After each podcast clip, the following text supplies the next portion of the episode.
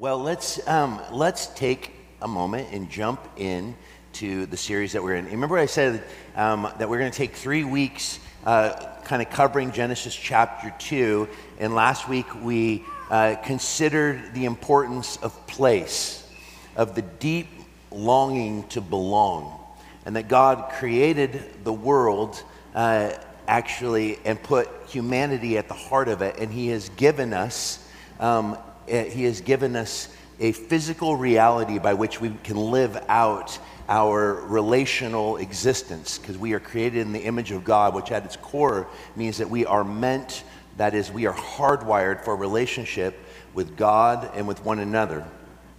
And that relational aspect requires a place by which relationship can be lived out. And as I talked about last week, um, a church, for example, this place, uh, that what makes a space sacred um, is people recognizing the presence of the living God uh, in a moment, and that is this moment right now. As we come, we're not coming to learn more about Jesus, we're coming to meet with the living Christ. And as we do that, it actually brings a sacredness to the places in which we inhabit. And I talked about the importance even of how home becomes, is a deep uh, central longing to, to, to belong, um, and then what makes a home a home, and then just the, the, the moving back and forth between the material reality of home um, and then the metaphorical um, or even the spiritual meaning behind the idea that we ourselves are the home by which God dwells within us and makes himself known to the world through his people. Um, and that our physical spaces are often a reflection of what's going on internally. Uh, and so, you know, really, if, if you want to go deeper into the um, into a conversation about the purpose of place, Um, I, I would encourage you to listen to the conversation that I had with my wife um, a few months back on hospitality, um, because uh, that's a huge aspect of of what Door of Hope is about. If we are, um, if we have a liturgy at Door of Hope, I would say that um, our liturgy is familial. Uh, that's our that's our drive, as we want this place to be a place where people come in the door and they have. They have hope because they discover that they can be known and know, that they discover that they are loved. Um, that we, and part of our liturgy is the messiness that comes with being a family. And this is why you have a pastor that pushes so uncomfortably, I'm sure at times for some of you, into a radical vulnerability, because it's the family which is in within the home that should be the safest place to be our most authentic and true selves, which means that we share um, with each other not only our strengths, but we also rely on each other as we confess our weaknesses. Um, and that is that is a deep a deep drive for me, is I want to see people set free from the pretense that you need to put forth um, an ideal that you yourself can't keep. Uh, that's not what it means to be a Christian. And that is not what it means to be spirit-filled or spirit-led. It doesn't mean that you now are some sort of sinless saint. A saint is just a sinner who's, who's cried out mercy to the God of the universe and has found their strength in him. And a saint is merely one who says, Jesus, I give you everything, including the crummy parts of me. I give you the good and the bad. It's all yours. I am yours. That's what he's looking for, is a total surrender. So today, what I want to talk about, if, if we consider place, today I want to consider work. Um, and and then I want to consider next week um, family, uh, for we see the creation of the other. Um, Adam finds no uh, no one su- no suitable partner. Um, and God says over Adam, in a sinless state, it's not good that man be alone. And we'll consider that in detail next week. But today I want us to consider the topic of work. I want to just begin with these three passages um, because it's impossible to talk about work um, and its fulfillment um, without also taking into consideration its frustration.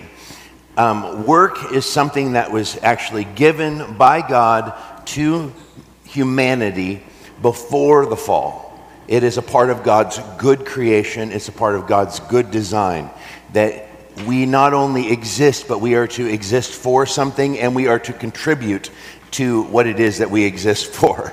Um, and so uh, I always say there's no static position um, for the Christian. I would argue there's actually no static position for human existence. Static, essentially, the only thing that's truly static is that which is dead.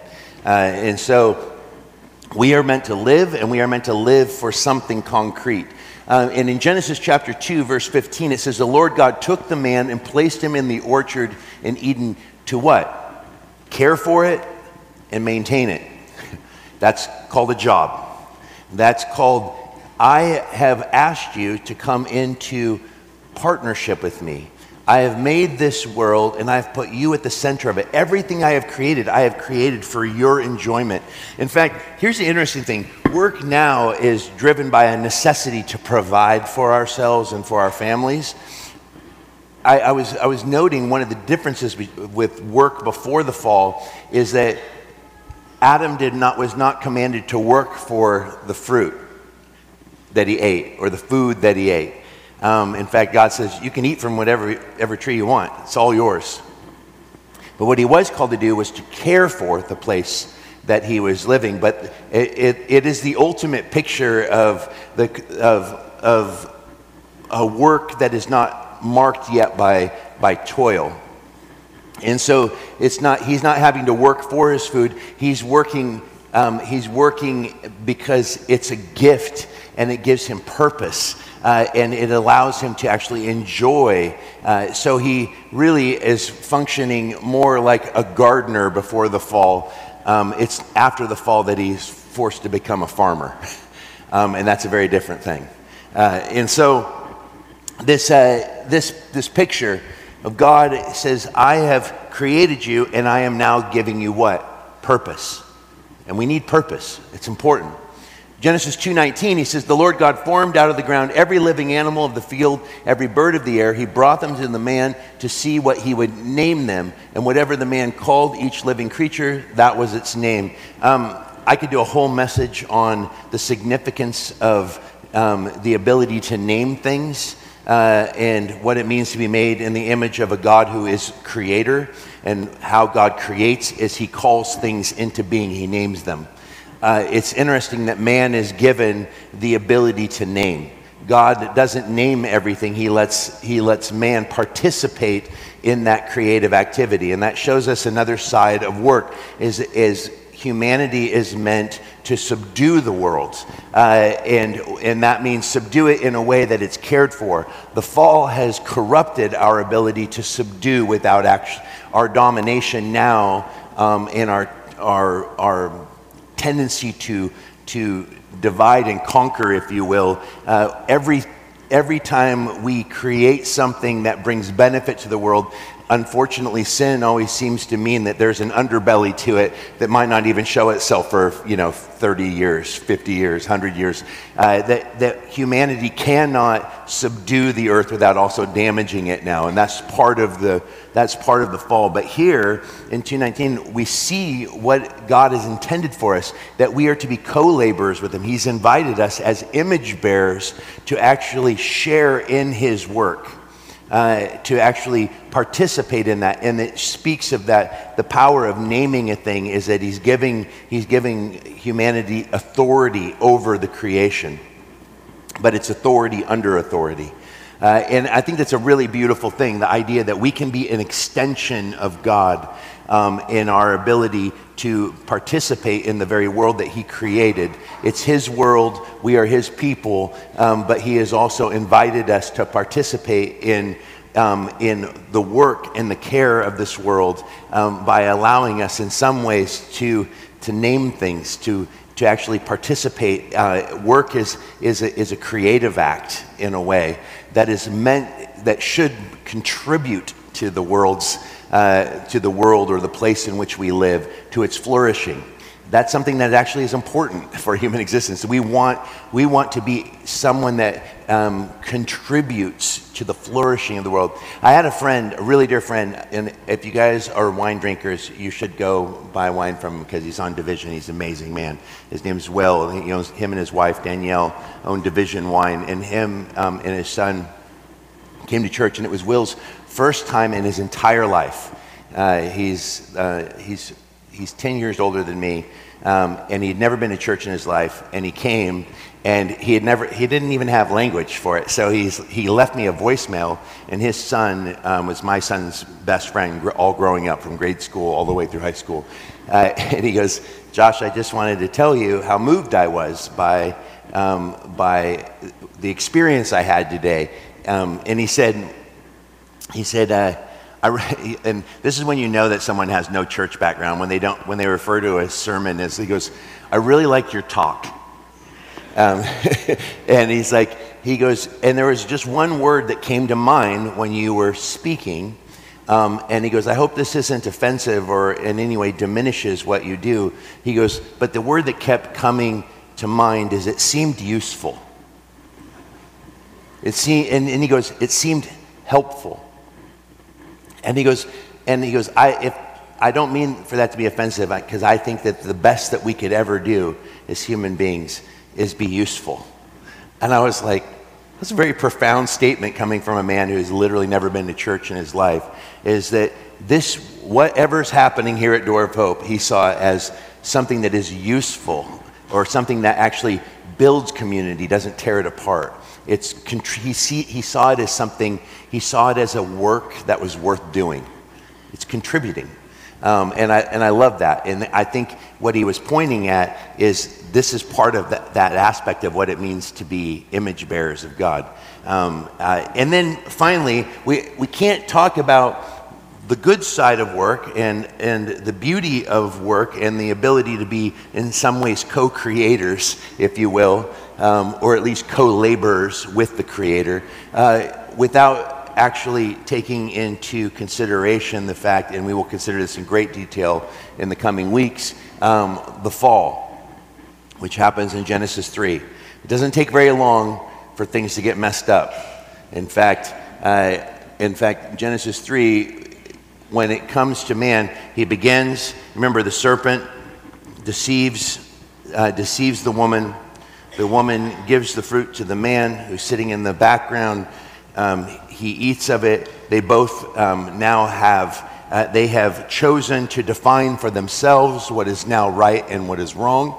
Um, and the outcome of that is the serpent is cursed, and who is the emblem of Satan himself. Uh, and then the um, and what you have with the man, this is the interesting thing, is God doesn't curse the man and the woman. What he does is he curses the ground. And and I want you to notice this. And I, I actually prefer, and I, lo- I looked at kind of a deep dive into um, the, the exact phrasing. In the New King James, uh, it actually says, "Cursed is the ground for your sake." Um, it can be translated, "Cursed is the ground because of you," because of what you've done. Um, but it also can be translated "for your sake," as in actually for your good. Uh, and now, uh, this is one of those mysterious ways that, like Hebrew, is uh, it's the richness of meaning um, is that translators are consistently confronted with how is one to best translate a word based upon um, uh, based upon the context. And I would I understand why they would say "cursed is the ground because of you," um, but I'm actually more intrigued with why it would be translated "cursed is the ground for your sake." And this is my personal conviction and belief. And I actually think it's, it, it, it aligns with the gospel itself. God would not be good to leave man in a fallen state in Eden. In other words, to leave to leave it so that that uh, the, the the reality is is that man in the perfect garden, which I believe is what humanity is always trying to get back to. It's always trying to um, to find a way around the challenges of existence. But the thing is, is instead of, we want to move back to the garden state, but we want to do it without God. And God curses the ground because I believe it is the cursing of the ground, that making work actually difficult, that is meant, even in this, God is taking the ugliness of of sin, and he is bringing about beauty out of it. I'm going to make this difficult because if I left you in a place of of ease and and perfection, you would never again see your need for me. and that would be the worst thing for you.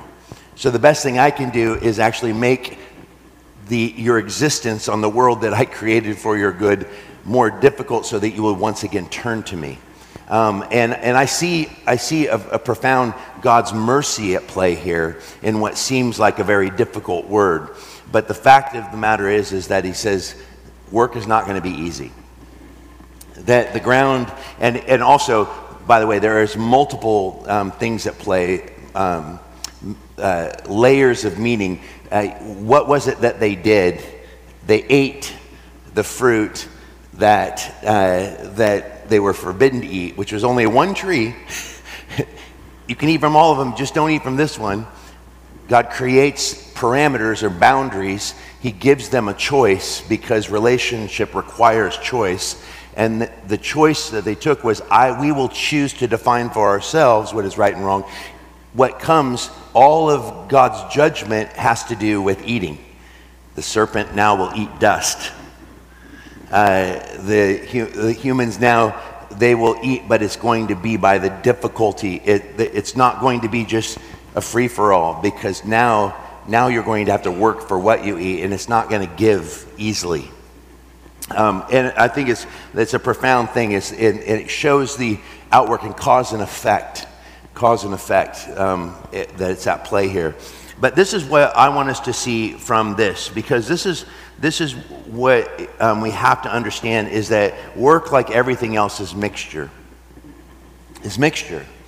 Um, and, you know, here's an interesting, I just read this book um, a, a while back uh, called The um, uh, The Rise uh, The Rise and Triumph of the Modern Self um, by Carl Truman.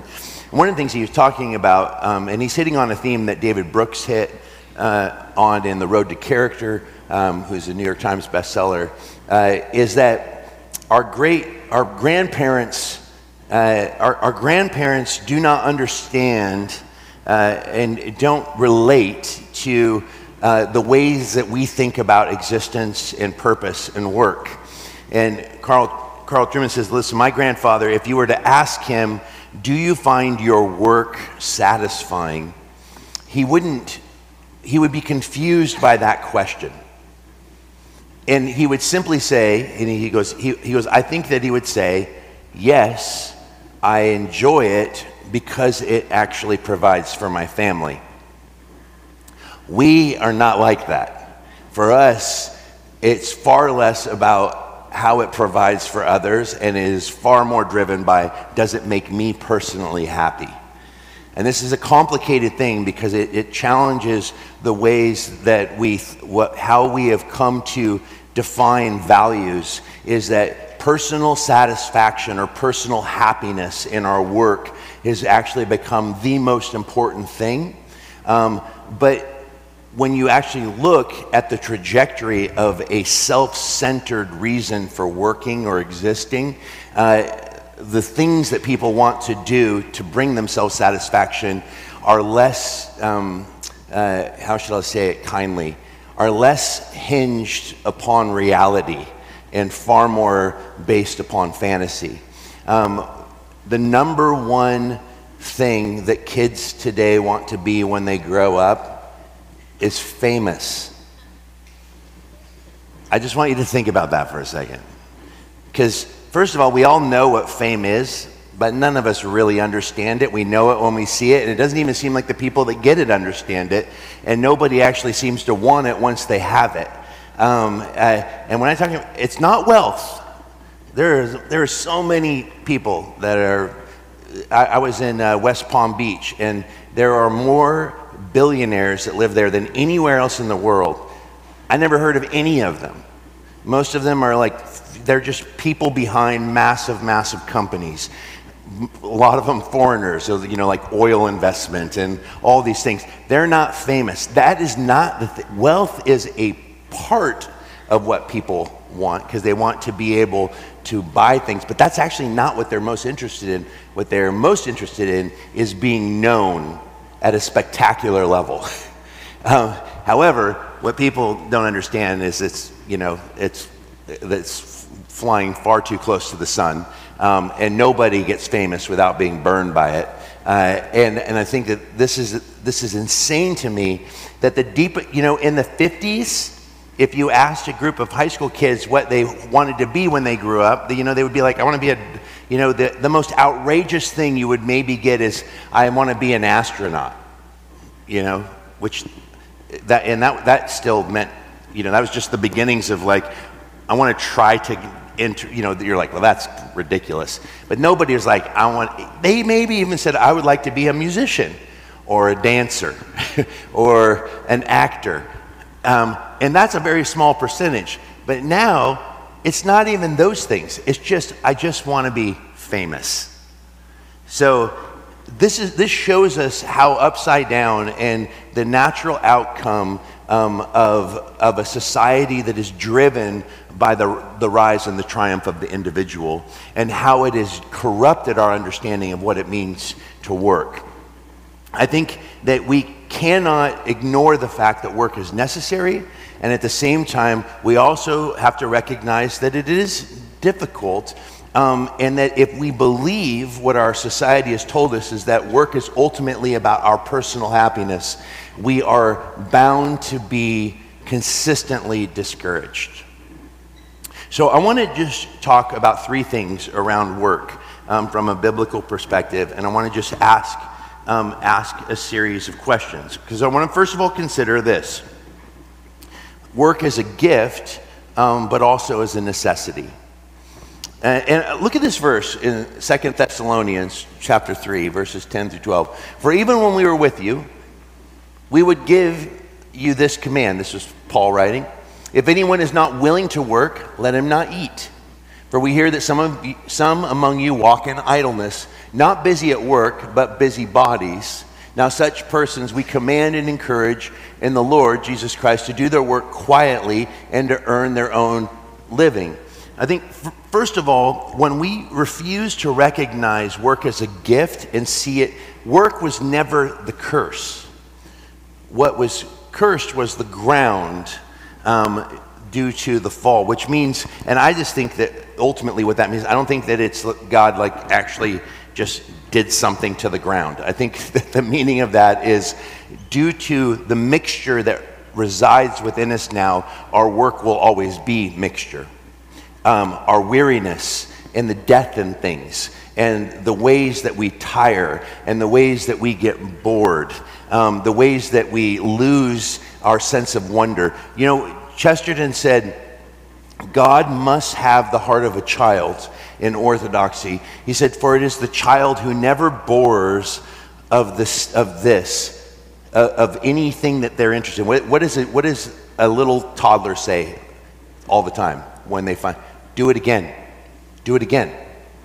Have you ever watched like a, I watched once a two-year-old play with like a, like a, a lid to a cup, you know, for like forty-five minutes in, in absolute ecstasy. Uh, and, and I, I remember being struck by it. There's nothing wrong with that child. Uh, that, that was not a, a, that's not a commentary on the child's intelligence. In fact, I would say what it's a commentary on is children's ability to create entire universes with the most simple object, um, the, because they're full of vitality. The sign of, of uh, the loss of childlikeness as we get older, um, and the toil we feel in things that once brought wonder, um, is a sign of, of the outcome of sin. And I think it's why work becomes difficult, because we don't know how to maintain that sense of wonder. Um, and this is why I always say for Christians, I don't think that our responsibility as Christians is to be super serious. It's why I actually like, I, personally for me, I've gained a lot of insight, and I'm grateful for the Puritans, but I have one massive issue with them. They don't seem to smile, and they don't think things are funny. And if you don't yourself recognize that you are freaking ridiculous, then you are blind to what it means to be a human being, because life is a comedy. It's a tragic comedy, but you are, and the more serious you are, I honestly believe the more blindly comedic you are as well. Because I believe, I live by this rule of thumb: to be born again means to be brought back to a sense of childlikeness. It's the thing that gives us vitality. It's the thing that gives us the ability to see, even though work is difficult, to see it still as a gift. Because one of the great outcomes of, of being born again is we are given now the capacity to live with gratitude. And without gratitude, we have, all we have is misery. And listen, life is difficult. When I look at what's happening in the Middle East right now, it's, it is so deeply troubling. And it, it, what is heartbreaking is that you have small groups on both sides that are actually creating heartbreak, pain, and death for a lot of people who have nothing to do with what's being fought over. You think about the amount of children that are going to die, that already have died. Uh, that is a heartbreaking reality. It shows us that we are not masters of our universe. Um, and so don't think that I'm not saying that we the, to be to see uh, life with a sense of wonder, or to have a lightness, if you will, in how we address our days. Um, it does not mean that we diminish pain and suffering. It just means that we recognize uh, that I am best not taking myself or the world very seriously, but I should always take Jesus and grace and others really seriously. And that's kind of the motto by which I live. I'm like, I'm, I'm like, man, if we can't laugh, what is there? What is, like, what, what, what's the, like, I, that's why I'm like, when I go into a church where it's just all serious, I mean, I've been to a few churches where, man, it seemed like to be a member required being like, like all laughter, you know, you know where in the Dante's Inferno where it says, um, uh, hope here, what is it, uh, hope, I think, um, like hope ceases, like, wait, what is that? Yeah, abandon hope. I, like, I feel like there's churches I've gone in, like, abandon laughter. Like, all fun is done. Like, that, that, hey, that, that's the bumper sticker right there. Um, Uh, but I think that this is a this is a problem, and I think part of the ability to actually engage in the difficulty of existence is the ability to recognize its frustration and not allow it to destroy um, what it means to be an image bearer of God. But I think it speaks to something um, that is also important, that we have to see work as a gift, but we need to see it as a necessity, and it is a necessity to live. And one of the things that Paul says here is, he said, listen, idleness um, is not an option. And one of the things that people kind of often ask me about is like Paul's relationship or Jesus' relationship with government, uh, with um, being a contributing member in a society. People ask me that all the time. Josh, you seem to be apolitical, or you, you seem to be agnostic when it comes to politics. Um, and I, I really am. Uh, and just so you know, and I don't believe that everything is political, and I don't believe that the church's responsibility um, is to push people toward a particular political allegiance. And I don't see that modeled in Jesus. All Jesus was ever willing to say about Rome uh, was give to Caesar what is Caesar and give to God what is God's. I think the purpose of Paul's writings in regards to honoring, uh, honoring the king or the emperor and paying your taxes and doing all those things is He, what his goal was is live as peaceably as possible in the society that you are in, so that you can have as much freedom as possible to share the gospel with as many as possible. That's, that's, how, that's how I view all of that. So I think I have a responsibility to be a law-abiding, contributing member of the society in which I live.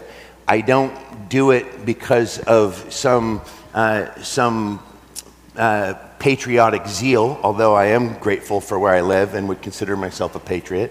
Um, but I do it primarily as a means of having the freedom to share the love of Jesus with as many people as possible. Um, and I think that this is, I think that's the reason that Paul lays out this work. So for him, idleness, the unwillingness to contribute to the common good of the place in which you're placed, is actually, it is actually putting a preventative of actually being a part or participating in the ultimate good, which is what does it mean to be a witness of, of Jesus Christ? Um, and I think that this is, um, this is something that we have to understand. Uh, I grew up with a single mom and a father who never paid child support and never contributed at all. And my dad was a man who rarely worked in his life. Um, and if he did work, it was very short-lived. And he thought he could become rich by gambling and by selling drugs. And I think that you see this all the time as people who are looking for ways. I mean, in our instantaneous culture, I feel like we're always trying to figure out ways to get fit without working out, get material things without working. Uh, you know, everything for us is like, how do we get to that goal as quickly as possible? Let me tell you, God has taken what humanity has brought upon itself, sin, which has brought death, and he has actually taken the theme of death and woven it into his redemptive purposes. And I would argue now that there is all the best things in life cannot be experienced without tasting some level of death in it. And what I mean by that is that if you want to get fit, you have to go through the suffering and the pain and the destruction of your muscles before they can grow. You've got to, there's, there's an exertion um, that is a physical requirement. And I think it's the same with work. When I was first a Christian, um, I, I, I laid down my dreams of being a musician full time, because I lost my record deal, and I finally, as I became a Christian, realized I was taking myself way too seriously and thinking that what I was doing was far too special. And all the all the while, my wife is being the primary breadwinner, and she's like, "You suck. Like, you need to friggin' man up." And she wasn't yet a Christian, and she wanted nothing to do with Jesus because she didn't see me modeling anything that would, like, you know, at least before you, when you did drugs and was a partier, at least you were fun then. Now you're like serious and you're still not contributing. It was not a good testimony. And it was, and so I began, I, I realized it, and I, I started a painting company, a restoration painting company. And I spent years, I don't even know, by the way, I don't think um, eating lead paint is that bad for you, because I've eaten pounds of it, and I think I'm doing just fine. Um, I probably will. That's just horrible. But it's, I was thinking about the amount of, like, eighteen eighty era homes that I angle grinded down to bare wood without a mask on, and I just, I don't like to think about what that means for me. I, I probably have reduced my life by a solid ten years, but that just means that I won't ever have to wear Depends. That's all that means. Um, so you work hard, you play hard, you die fast. That's the, I'm, and I'm not necessarily opposed to that. Um, but I, I remember the, the job, and I and and I worked so hard, and and I provided, but I started to become embittered by it, because I'm like, this isn't who I am. This isn't what I'm wired to do. And I just remember a moment of surrender, and it was like the most freeing thing. Um, is Darcy came to faith, um, and I was able to be a man for the first, to provide for my family, something my father never did. And we had Henry, and Darcy was always the one that was like making more money, being responsible. She still is the one that manages our entire household. But I was able, we were a partnership. Um, I couldn't lead this church without her. We're a partnership still to this day. Um, she does more uh, than you guys will ever know.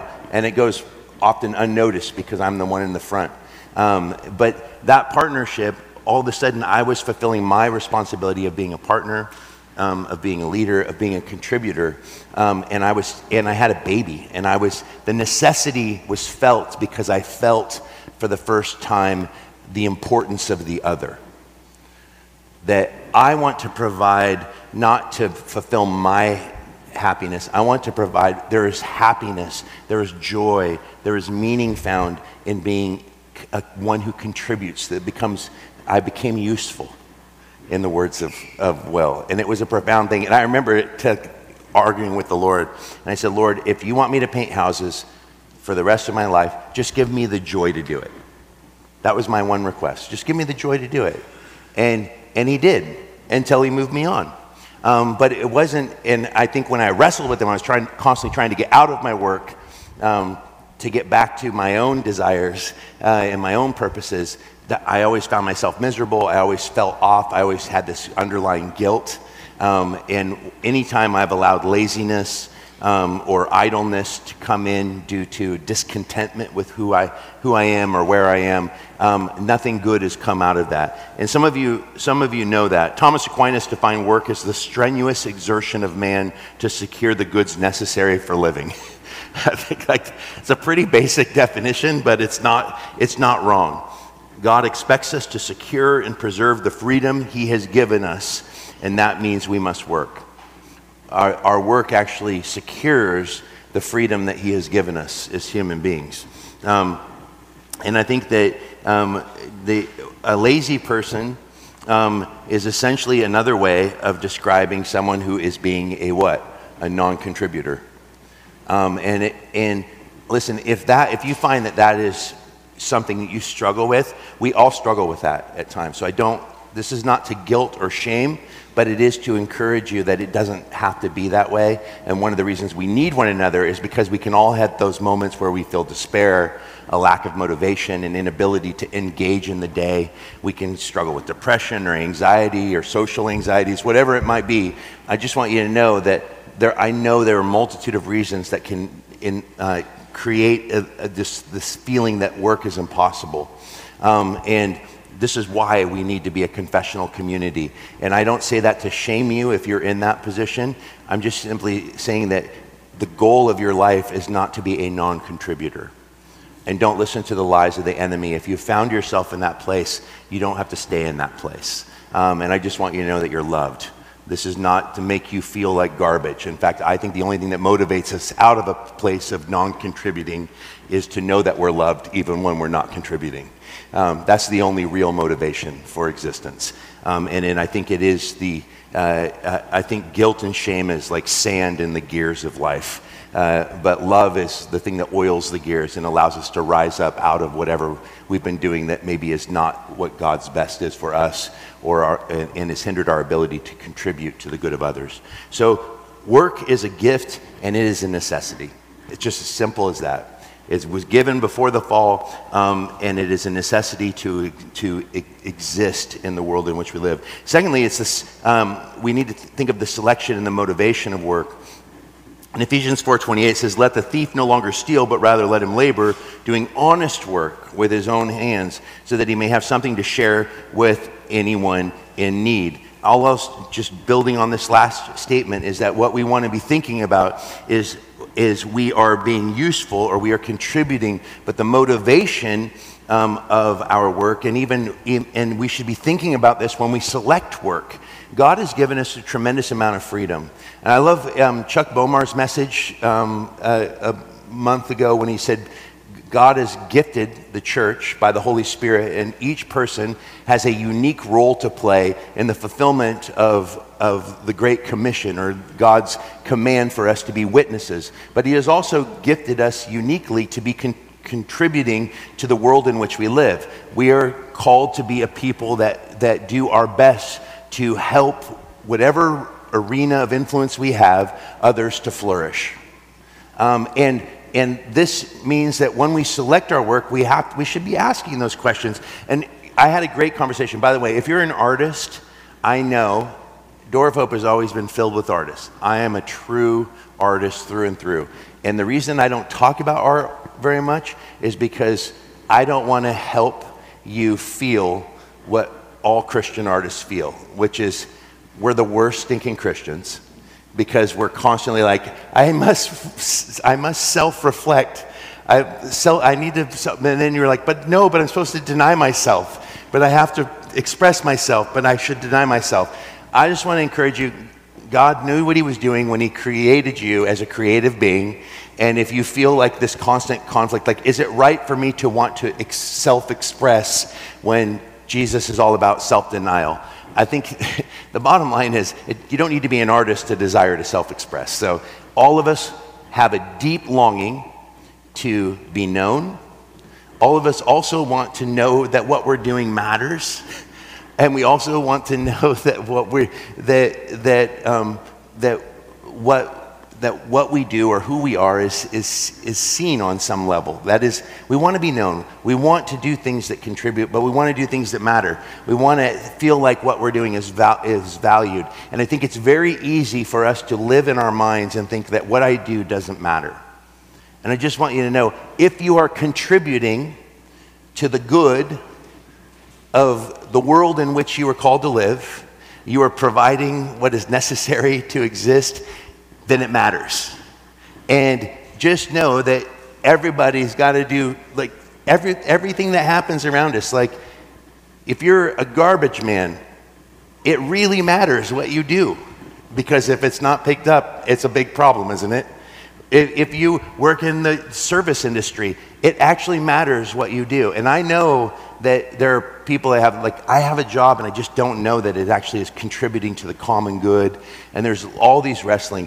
I think the big thing is this, is are you surrendered to Jesus, and are you just simply saying, Lord, you know who I am, you know what I do, I just surrender to you, make it useful. Because maybe he has you in a job that isn't necessarily what he's going to have you doing forever, but he has you there because he specifically wants you to be a witness to someone else there. You just have no idea the kind of narrative that he is trying to tell with your existence. What I believe is the most exciting aspect of being a Christian is to recognize that Jesus can take what seems like the most meaningless thing and bring incredible meaning and purpose out of it. That every interaction, every introduction, every person you meet, there is the possibility of something that has eternal consequence. And that is a profound reality. I didn't understand certain jobs that I had as a, as a Christian, where I was really struggling when I was painting. And I, I'm like, I think a huge reason God kept me in that painting job forever is because I had an atheist friend that I worked with who loved to ask me questions like, were there fresh, were there freshwater tanks on the ark? How did that work? Um, like, man, I don't freaking know. Um, he's like, you know, just like, just deal, like years of working with a guy that railed on me for being a Christian every day. And he was one of my dearest friends. And he just was so disgusted that I would collapse to the weakness of this thing called Christianity. And he would try to give me books like Bertrand Russell's Why I'm Not a Christian. I'm like, I'm like, Bertrand Russell, I'm going to write a book about Bertrand Russell called Why I'm No Longer a Reader, because he's so boring. Um, so, like, I'm like, all those were good. It was all purposeful. And sometimes we can't see it in the moment, but I think part of being a Christian who lives by faith is trusting that everything you do has eternal significance when you invite Jesus into it. That's, that's all I would simply say. And so you might have a job. I think there are jobs out there that may not be something that is beneficial for you or for others. And you should be asking God that question every day. And if you're in that, I would say the first rule of thumb, does it provide what is necessary? But then the second thing is that there should be selection, there should be motivation behind the work. And the purpose here is it's not for you, it's for others. It's for others. Do we have something to share with anyone in need?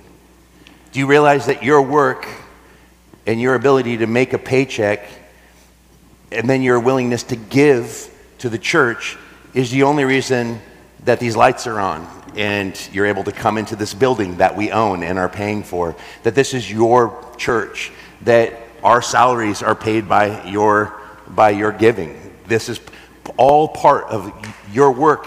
Even at the, you might hate your job, but your job is helping your community actually exist. Those are all good things and worth worth taking into, because I think sometimes we can be so consumed with what is not not satisfying that we lose sight of the of the whole. We lose sight of the importance of the whole. And I know that I've had that as a your lead pastor. I've had moments where I'm like, I hate this job. I like freaking hate it. Is it okay to confess that? and but it was in those times. Why? Because I because of my own brokenness and the sense of feeling fraudulent and feeling overwhelmed and feeling exhausted and just feeling trapped, like I'm in a fishbowl, like I can't go anywhere without someone coming up and be like, Pastor Josh. Um, and I was like, there, was, there were times where I'm like, I need out of this. But it was all it took usually to snap me out of that is an email. I've listened to your sermon from, you know, Belgium. So grateful for Door of Hope. I wish we had a church like that. Like, we need perspective sometimes, and just being reminded that what we're doing matters. And even something that I love, I get to do everything I love in this job, and I still find ways to be discontent. So just know that that's part of the frustration in work that's due to the fall. It's not God's fault. It's our, it's our sin that blinds us to the importance of the things that we do. And so selection and motivation is an important thing. Um, and I think that our work should be done honestly, it should be done diligently, um, uh, and it should be for the purpose of bringing good about. Finally, think of work and its limitations, um, uh, and, and the purpose of reflection, the limitations of and a reflection upon work. Um, Exodus twenty, verses eight through eleven, remember the Sabbath day to keep it holy. Six days you shall labor and do all your work, but the seventh day is the Sabbath to the Lord and your God, and on it you shall do no work. You and your son and your daughter, your male servant or your female servant, or your livestock or your sojourner is within your gates. For in six days the Lord made the heavens and the earth, the sea, and all that is in them, and rested on the seventh. Therefore the Lord blessed the Sabbath day and made it holy. Let me be really clear that just as it's easy to become um, disinterested in your work, it is also possible to make your work your God.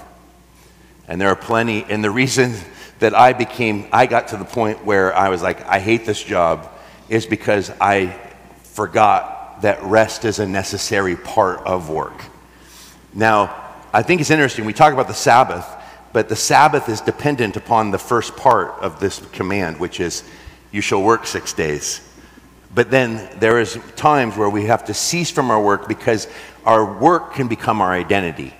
I am this, I am, when people ask you, like, who are you, what are you? Uh, you know, we, I, it's always an interesting question. People ask me what I do, and what they're wanting to know is, how do you identify yourself? Um, and we put a lot of, um, A, a lot of uh, weight upon um, what kind of occupation we are.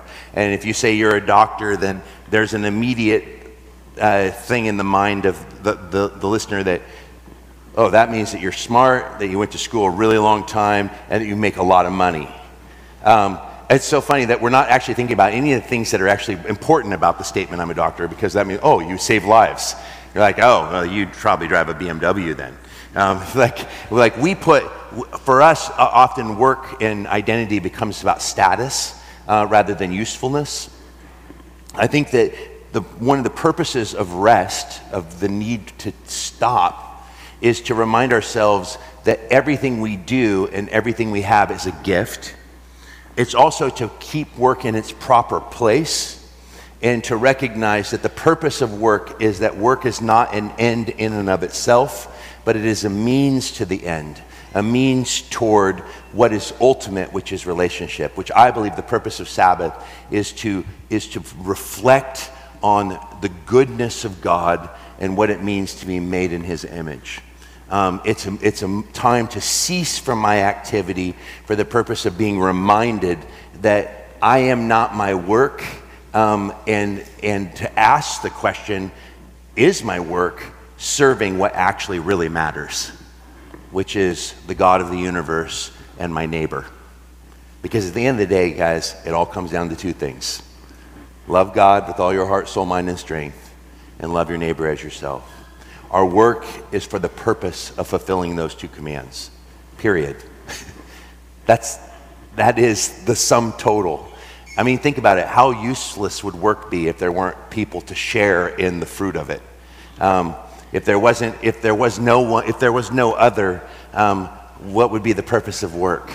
Uh, but we are a part of a community, and we have responsibilities in that community. So I want to just close with this verse from Jesus himself, because I think it's a fascinating passage um, in Matthew eleven, twenty-eight through thirty. He says, "Come to me, all you who labor and are heavy laden." He recognizes the frustration and the necessity of work.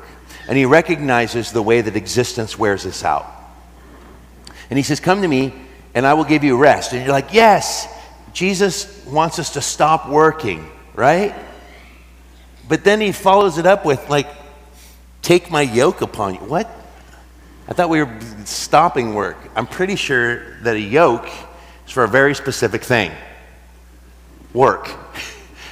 And Jesus is a carpenter. You know what a yoke is? It's something you put on the back of an ox. But here's the thing. Jesus as a carpenter would also know that even the smallest, the smallest imperfection in a yoke would have the ability to cripple an ox and prevent it from doing the work. In other words, the yoke was meant to distribute the work in a way that the work, that they were able to do the work.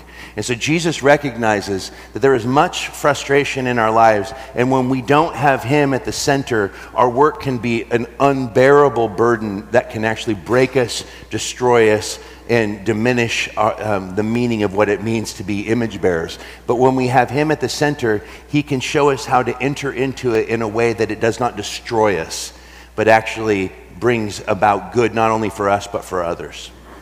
And so he, he, his rest is not the ceasing of work, it's actually learning how to rest while we work, which I think is a profound aspect of Jesus in his, in his communication on the Sabbath too.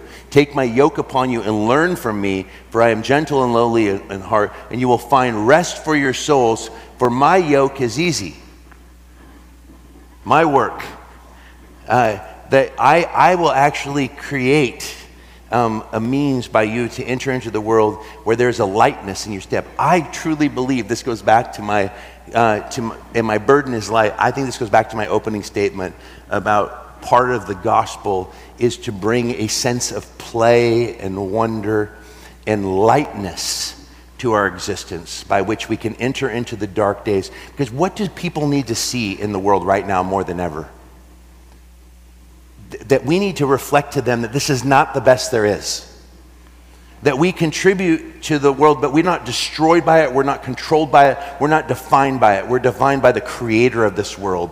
And this world was actually created for us and for our good. And therefore, we should be already reflecting the now and not yet reality of his kingdom. That we are a kingdom outpost for King Jesus. And part of being a kingdom outpost for King Jesus is that we recognize that the greatest joy in life is to be known and to be loved and to be conduits of that love.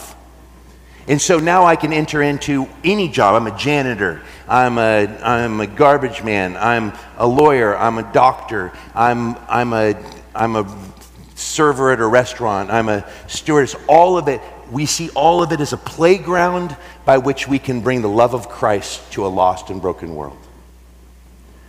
That's the lightness. It's recognizing, like, this isn't the end, this isn't define me. Jesus defines me. He's my identity. And when he is my identity, I can enter into anything with joy. That's the whole, that's the whole essence. Have you guys ever read that book, Practicing the Presence of God by Brother Lawrence? Little tiny, slim volume.